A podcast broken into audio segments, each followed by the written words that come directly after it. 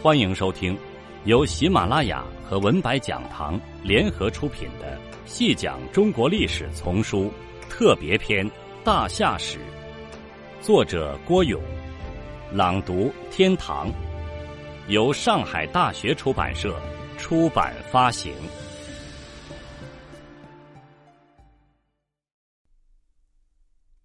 第五十五集，河南二里头遗址。是大家基本认同的夏墟所在地，在二里头遗址的发掘过程中，发现了数量相当可观的龙文化崇拜和龙文化图腾的遗存，给人以广阔的想象空间。二零零二年，中国社会科学考古研究所在清理偃师二里头三号宫殿南院的墓葬时，在墓主的骨架上发现了一件绿松石片组成的龙。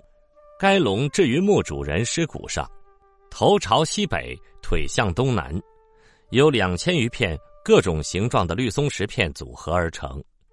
龙身长六十三点五厘米，中部最宽处四厘米。龙头置于由绿松石片粘嵌而成的近梯形托座上，托座长十一厘米，宽十三点六到十五点六厘米。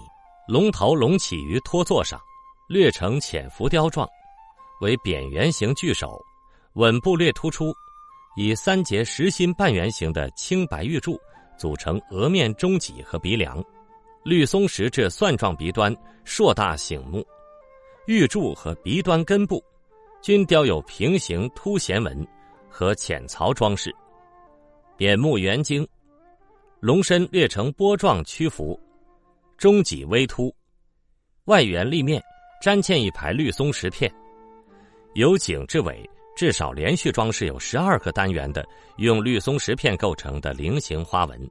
距龙尾端三点六厘米处，还发现一件绿松石条形式，长十四点五厘米，宽二点一厘米，与龙近于垂直。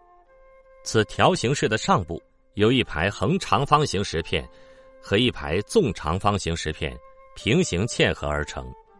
下部则表现出连续的似勾云纹的图案，作为衬托，是在表现龙飞云端的意境。由龙首至条形式总长七十点二厘米，在龙首半圆形玉柱的底面发现于白色和浅黄色附着物，可能是粘结剂的痕迹。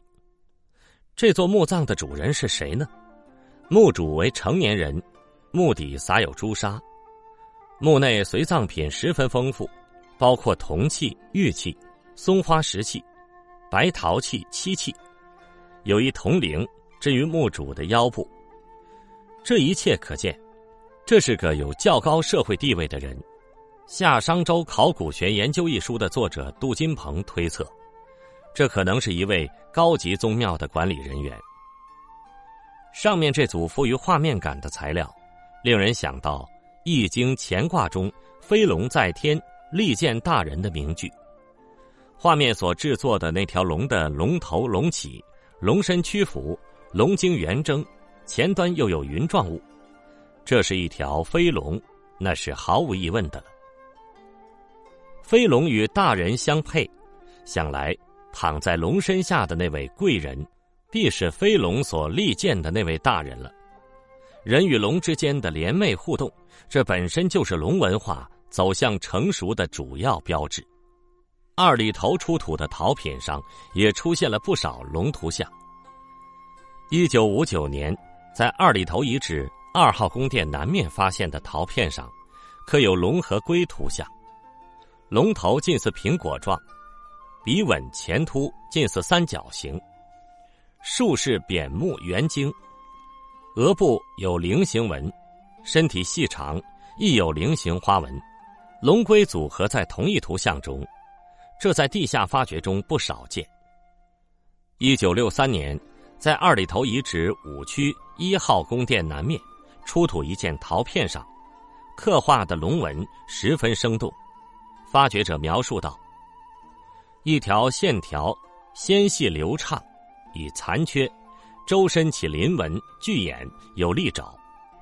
实际上，此龙身体粗壮，做弯曲状。”扁目圆睛，背腹均有钩状鳍，近头部有爪，爪有四指，弯钩锋利，生动飘逸，似有腾云游走之势。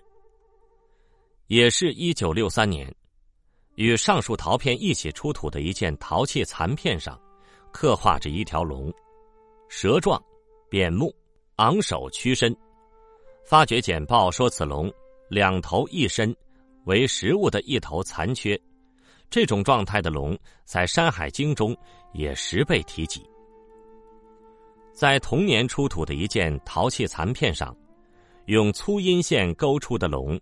是一手两身，鼻吻突出，扁目圆睛，自颈后分为左右伸展的双身，身体细长，身上细线阴刻双曲线加不规则菱形花纹，龙身下面是粗阴线勾勒出的勾云纹，龙身之下另有一团身小兔，眼眶内涂成翠绿色，可以想见当时的形象是何等的艳丽和神秘。从花纹组合看，似在表现飞龙在天之情状也。腾云驾雾，直探月宫兔子，陶器残片上的一手二身龙，或是一身二手龙，在《山海经》中多次提到了，这里得到了证实。还是一九六三年，在二里头四区的铸铜遗址出土的陶片上，也有刻画的龙纹。从残存图像看，应是一组盘龙图像，头残尸，身体细长蜷曲，有菱形花纹。一九八四年，在二里头遗址四区出土的一件小型陶鼎，鼎身刻画有太阳纹和龙纹，龙泉曲尾，昂首，口中伸出分叉舌。一九九二年，在二里头遗址三区出土两件造型奇特的陶器。在器体外壁上，攀附着立体雕塑的龙，皆为蛇形，小三角头，细长身，身上有菱形花纹，均呈昂首游动状。此器壁逶移至肩上，其中一器有六龙，另一器有三龙，器身定饰有云雷纹。一九九四年，在二里头遗址九区出土一件陶塑龙头。应是某种陶器上的装饰件，龙头做正面脸庞，圆形脸，额部刻菱形纹。二零零三年，在二里头遗址五区出土一件陶盆，盆座池口浅腹，在盆内侧雕一条长龙，体型如蛇，昂首勾尾，身上有鳞纹，龙身上阴刻鱼纹一周。在四区铸铜作坊遗址出土的陶范上，也见到了龙纹。一件外范内壁上刻有龙头，龙口大张，露尖齿，前肢短粗，有利爪。在二里头遗址出土的铜牌饰上，也见有龙图像。这些铜牌饰铸成圆角凹腰、长方形、瓦状龙突，器筒两侧各有两个细钮。一九八一年。在二里头遗址五区的 M 四中，出土一件绿松石牌饰，长十四点二厘米，宽九点八厘米，依靠镶嵌的绿松石勾勒出龙的形象，一排宽直的绿松石勾勒出龙的脊梁。龙圆脸长颌，双目圆睁，背部有勾云形花纹，意在凸显龙腾云天。一九八四年。在二里头遗址四区 M 十一中出土一件铜牌饰，龙颌前凸，扁目圆睛，纵向排列的绿松石把龙鳞表现得栩栩如生，龙身体上的勾回弯曲的图案，也是意在表现飞龙在天的意境。一九八七年，在二里头遗址四区 M 五十七中，出土了一件铜牌饰，上有龙的前半身俯视图像。龙长颌，利齿尖长，圆目弯眉，身有三排鳞片。在英美日等国家也收藏有多件带有龙纹的铜牌饰，学术界一致认为应属二里头文化，甚至有的可能就是出土于二里头遗址。这些刻画在陶器或铜片饰上的龙，其密集程度是空前的，其描绘的龙古朴生动。富于朝气和活力，这些龙大多有腾飞感，已经具有水陆空三栖的品性。